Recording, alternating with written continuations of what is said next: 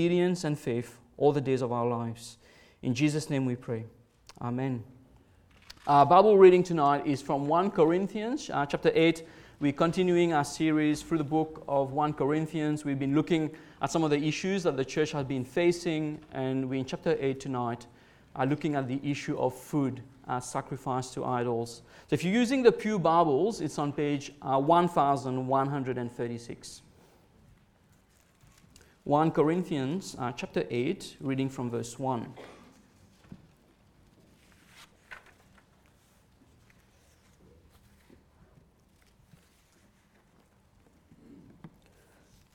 Now, concerning food offered to idols, we know that all of us possess knowledge. Uh, this knowledge puffs up, but love builds up.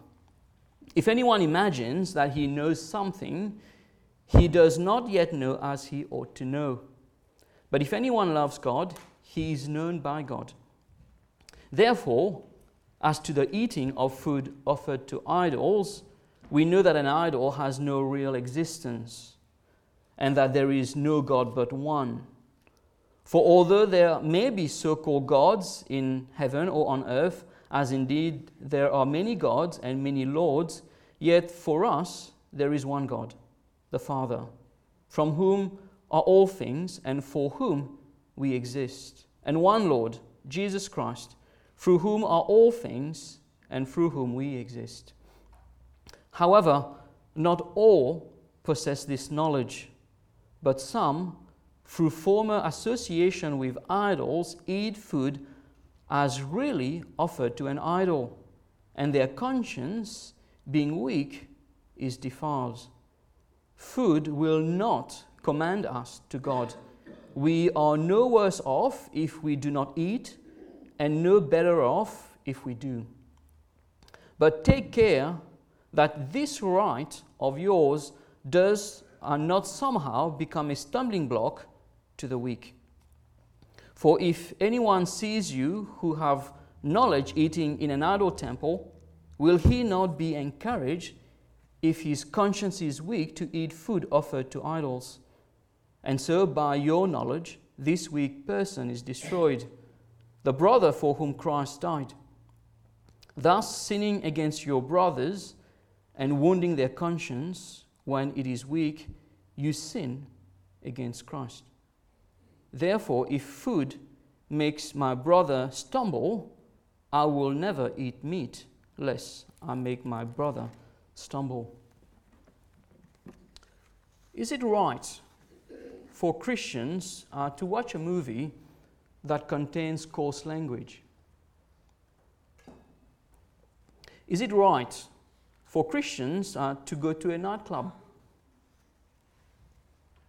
Is it right for Christians to go to the horse track on Melbourne Cup to watch the races? Is it right for Christians to enjoy hunting? Is it right for Christians to receive a blood, a blood transfusion? Is it right for Christians uh, to use contraceptives? Is it right for a Christian to enjoy playing video games? Is it right for Christians to celebrate Christmas Day? How do we answer these questions? How would you answer these questions? There are subjects on which the Bible is very clear. Is it right for, Christ- for a Christian to lie or steal or murder? Well, the Bible is very clear. The answer is no. Is it right for a Christian to meet with the people of God on Sunday night for worship? Uh, the answer is clearly yes. But how about those areas on which the Bible does not necessarily speak directly about or clearly about? How do we handle these questions? Well, the Christians are living in Corinth had similar questions, and they brought their questions to the Apostle Paul for advice and counsel. Uh, we read, for example, in 1 Corinthians chapter 7, Jordan preached on this passage last week. We read there in verse 1 Now concerning the matters about which you wrote. So they wrote a letter to Paul and they listed their questions. And there in chapter 7, the question was this um, matters to do with relationships and marriage and singleness. So they brought their questions to Paul. In 1 Corinthians chapter 8, uh, they have a different question. The question concerns food offered to idols. Is it right or wrong for believers to eat meat that has been sacrificed to idols? And what if their friends from church invite them over for a meal and they are served food that has been sacrificed to idols? Should they eat or should they abstain? Or maybe it's not a matter of right or wrong. Maybe it's a matter of wisdom and discernment and love and consideration for those around us in the church. Uh, these are some of the questions that they had. So now, is it, it is true that the subject of food offered to idols uh, may not be or may not seem very relevant for Christians living in Melbourne in 2023. But hopefully, uh, we can learn from the principles that Paul uses in this chapter to help us answer the questions that we might have or may not have uh, that are more relevant for us today. So let us look at our passage together. The first principle, I've just called it uh, biblical knowledge is important. So start with this. Point number one biblical knowledge is important. On any given issue, we should always, should always be asking, what does the Bible say? Now, as Paul says in verse 1, knowledge even though it is biblical knowledge, can sometimes lead to pride. It can lead to arrogance. It can make someone feel theologically superior to someone else. Paul says in verse 1 that this knowledge puffs up, makes someone proud and arrogant. It has this capacity of making someone proud. Uh, and this uh, was most probably the case in the church at Corinth. But what Paul is not saying is that biblical knowledge is not important. So we should not read this verse, uh, verse 1, uh, this knowledge puffs up, but love builds up, and think that somehow knowledge is wrong. And that somehow Paul is advocating a kind of all you need is love philosophy to life. So, biblical knowledge is important. In fact, the Bible uh, should always be our first port of call on any given issue or question that we might have. On any given topic, our practice should be to go to the Word of God for answers. This should be uh, the first thing we do. So, whether we are dealing with the cult or personality in the church, we've looked at that, and we were in 1 Corinthians chapter, uh, chapter 1. Whether we are dealing with immorality in the church, or conflict or lawsuits between brothers or uh, drinking or social dancing or maybe music, uh, the kind of music that we listen to, we ought to be asking ourselves, what does the Bible say?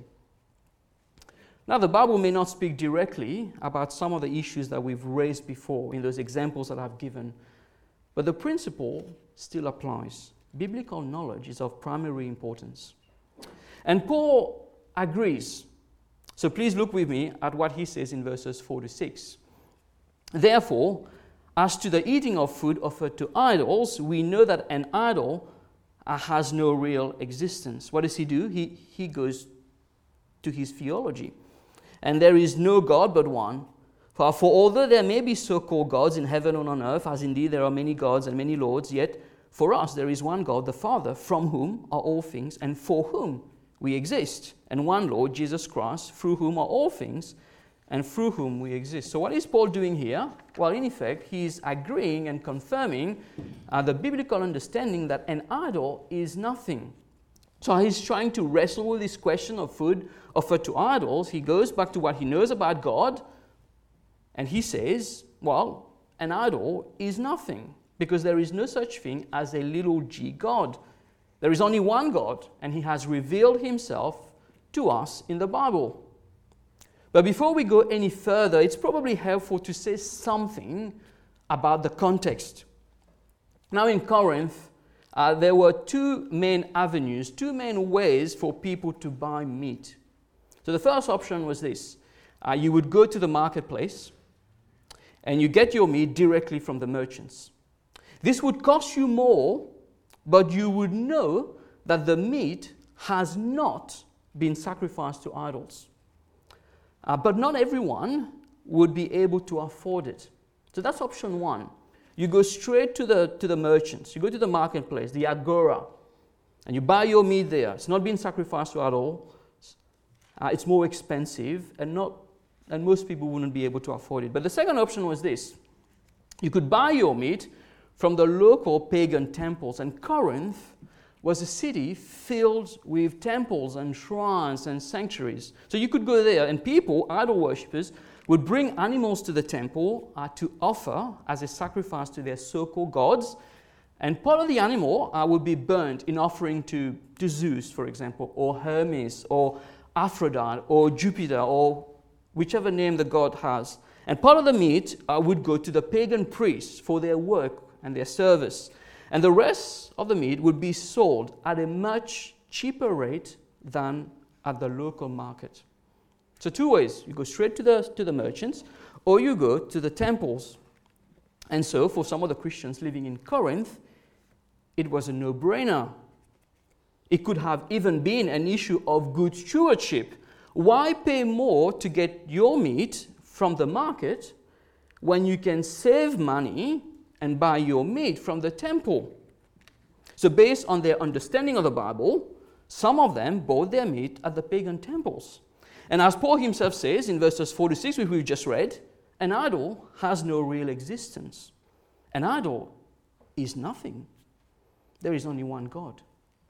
So, food offered to a piece of wood or a piece of stone or a piece of marble crafted into a statue that was a representation of a so called non existent God was nothing. It could not contaminate anyone in any way, it was just meat. So the stronger brothers in the faith saw that as an opportunity to be good stewards. They went to the pagan temple, bought their meat there. And no questions asked, was a no brainer for them. Easy. Uh, to eat meat offered to idols or not to eat meat offered to idols was a morally neutral thing. Look at what Paul says in verse 8. Food will not command us to God. We are no worse off if we do not eat and no better off if we do. In other words, the eating of food in this context, whether offered to idols or not, has no bearing upon our relationship with God.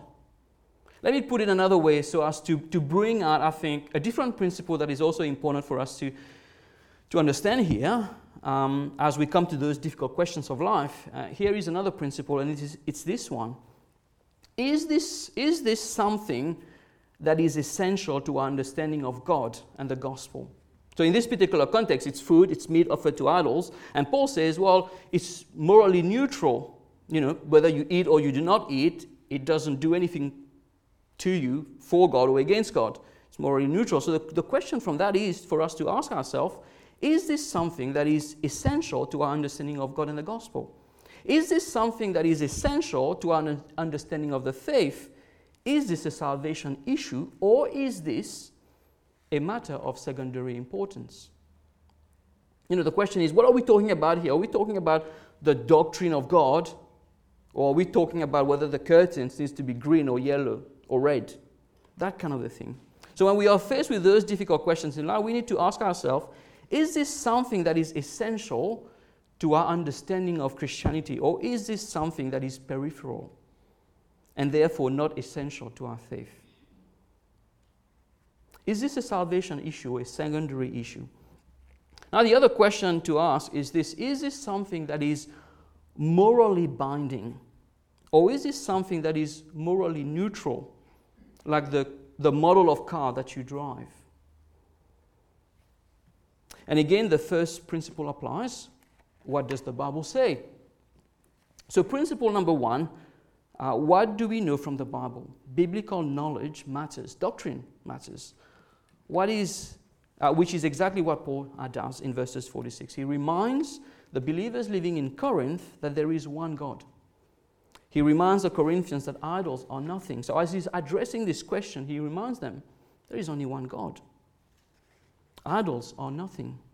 Imagine the shock wave that this message would have caused in a city like Corinth with its temples and shrines and statues. Imagine how unpopular and controversial and countercultural this would have been to declare that there is only one God, the God of the Bible, and one Lord, the Lord Jesus Christ. Caesar is not Lord, the earth, no earthly ruler is Lord, no political leader is Lord.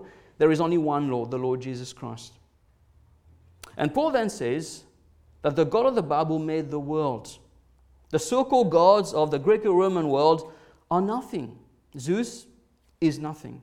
Aphrodite is nothing. Hermes is nothing. Jupiter is nothing. Just the figment of man's imagination. So, though the debate is about eating food offered to idols, Paul's biblical knowledge of the Bible, his biblical knowledge of God and creation, are what is going to help him here and help the church at Corinth. So, I, even though he's answering this question uh, to do with food offered to idols, seems like a secondary issue, but Paul brings in his understanding of God, his understanding of creation to answer those questions. So, the first principle is what does the Bible say? Now, the, um, let me find this. I'm lost a bit in my notes here. Now, the believers uh, living at Corinth, uh, they've been set free in Christ uh, from all food laws and all food restrictions. The, the dark days of spiritual ignorance are behind them. Uh, they don't need to live in the fear of false God. Uh, no food can make them more or less acceptable before God. Jesus himself said in Mark chapter 7 Do you not see that whatever goes into a person from outside cannot defile him, since it enters into his heart, and, but, he, but his stomach and is expelled? Thus he declared all foods clean. So the immediate application is that there is nothing intrinsically wrong in eating food offered to idols. Jesus spoke about this.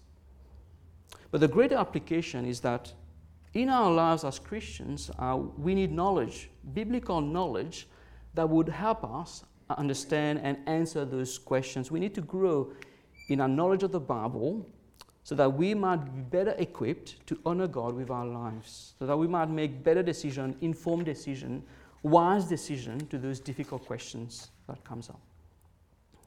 The Bible does not encourage ignorance. Christianity is not against learning and knowledge. On the contrary, we are encouraged in the Bible to grow in knowledge and understanding and wisdom and discernment. We are encouraged to meditate upon God's word. Not just read it and put it away, to meditate upon it.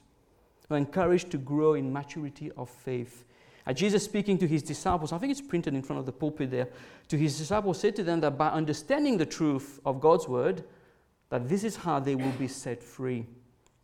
But here is the problem. Here was the problem at Corinth. Their knowledge led them to become proud and arrogant and selfish and indifferent to the needs of others. Their knowledge, instead of building people up, was tearing people down, it was hurting people, which leads us to our second point tonight. Knowledge must be seasoned with love and humility and patience and consideration for others. So, Paul is not saying that knowledge is wrong, even though it can lead to arrogance. Knowledge is good, and Paul says now, knowledge must be seasoned with love. So, our second point tonight.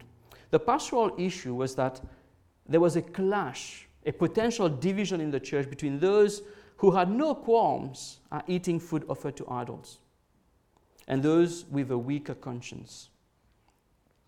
Paul describes them as the weaker brothers in verse 7.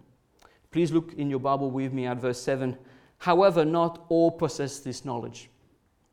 So Paul is talking to the church and saying to them, now, not, not everyone understands this knowledge, but some, uh, through former association with idols, eat food as really offered to an idol.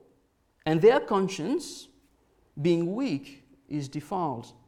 So Paul says to the believers at Corinth that not everyone in the church possessed this knowledge. In other words, there were some believers in the church who have not yet come to terms with the truth that idols were nothing and that food sacrificed to idols could not harm them. Their conscience would not allow them to eat food offered to idols. Paul says in verse 7 that it's because of their old life and their old association with idols. And we can imagine, for example, someone who used to be a pagan priest serving in the pagan temples.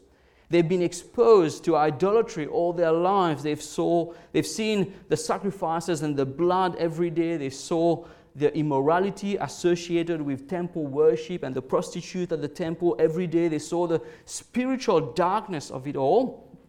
And now, by God's grace, their eyes have been opened to the truth of the gospel. And you can imagine, they don't want to have anything to do with the old life anymore.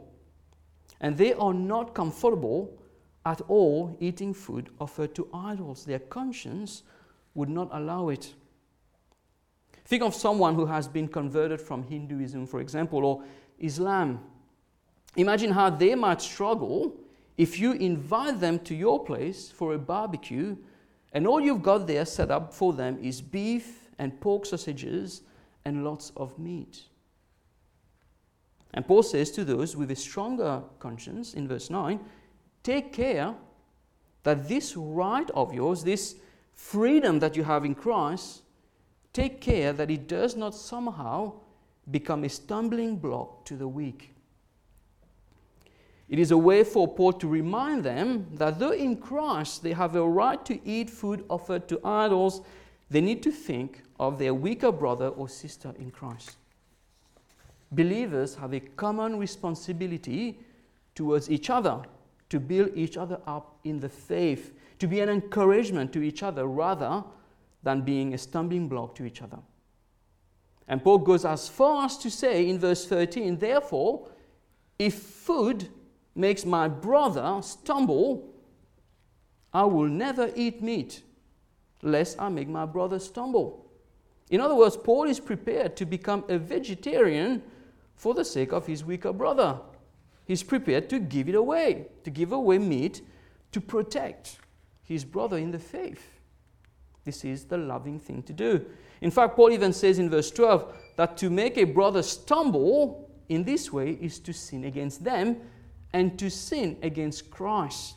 Paul says that when we are insensitive to the spiritual needs of our brother, when we act in a way that hurts the conscience of a brother, when by our actions we cause them to stumble in their faith, Paul says that we are sinning not only against them, but against Christ. And we ought to repent of this and ask God to forgive us. Paul says to the church in verse 11 that this is a brother for whom Christ died. This is a believer for whom Christ gave his life. And if Christ was willing to give up his life for the sake of this brother, for the sake of their salvation, shouldn't we be willing to give up our comforts for the sake of others in the church? And Paul gives us an example of sacrificial living in the next chapter, in chapter 9.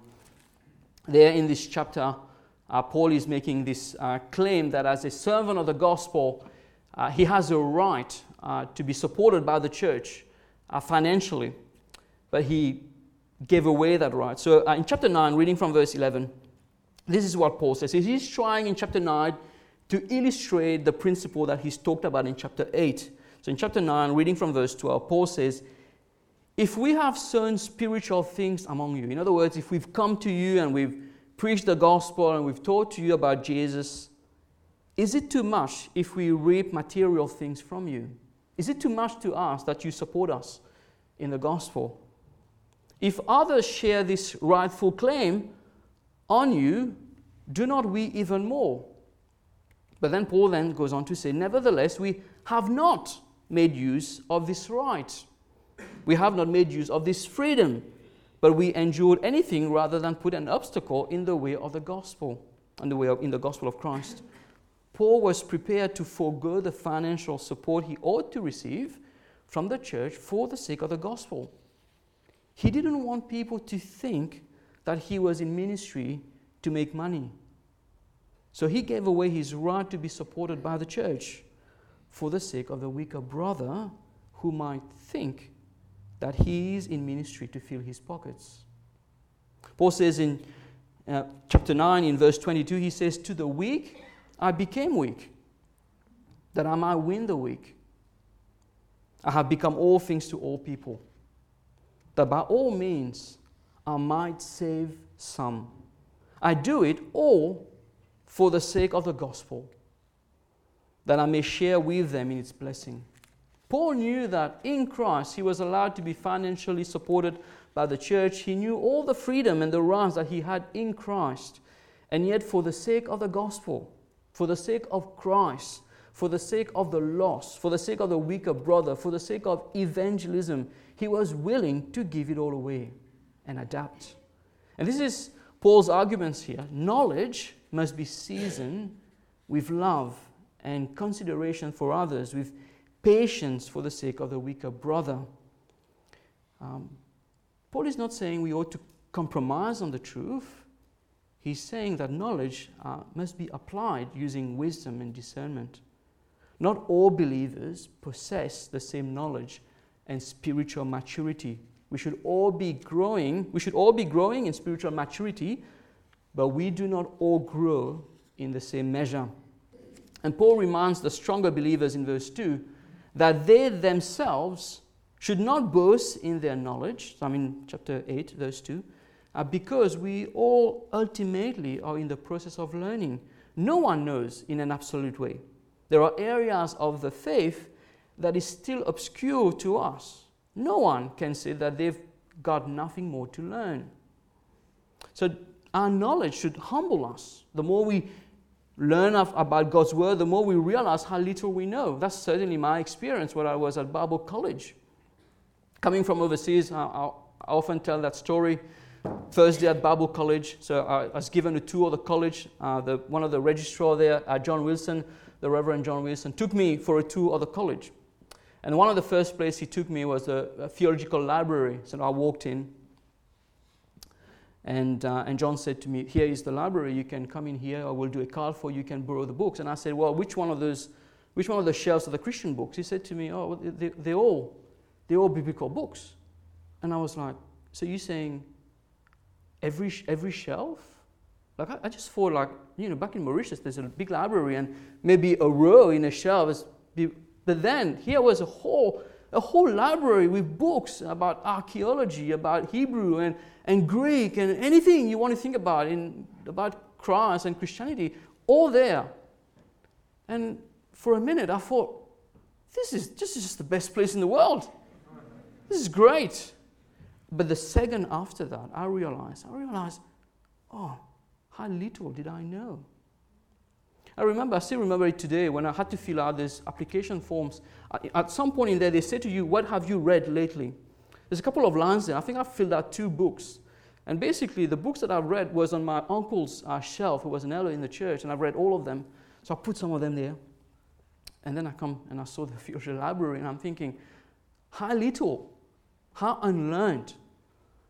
Uh, so no one can boast. There's always something to learn. So Paul reminds us that our knowledge should humble us and remind us that we are all learning. Our knowledge is limited and will always be in this life. So we should not look down on others, for we ourselves don't know all there is to know. Now, because we are doing an overview of the letter of Paul to Corinth, we cannot go in all the details. But two things in closing, and they're both in chapter 10.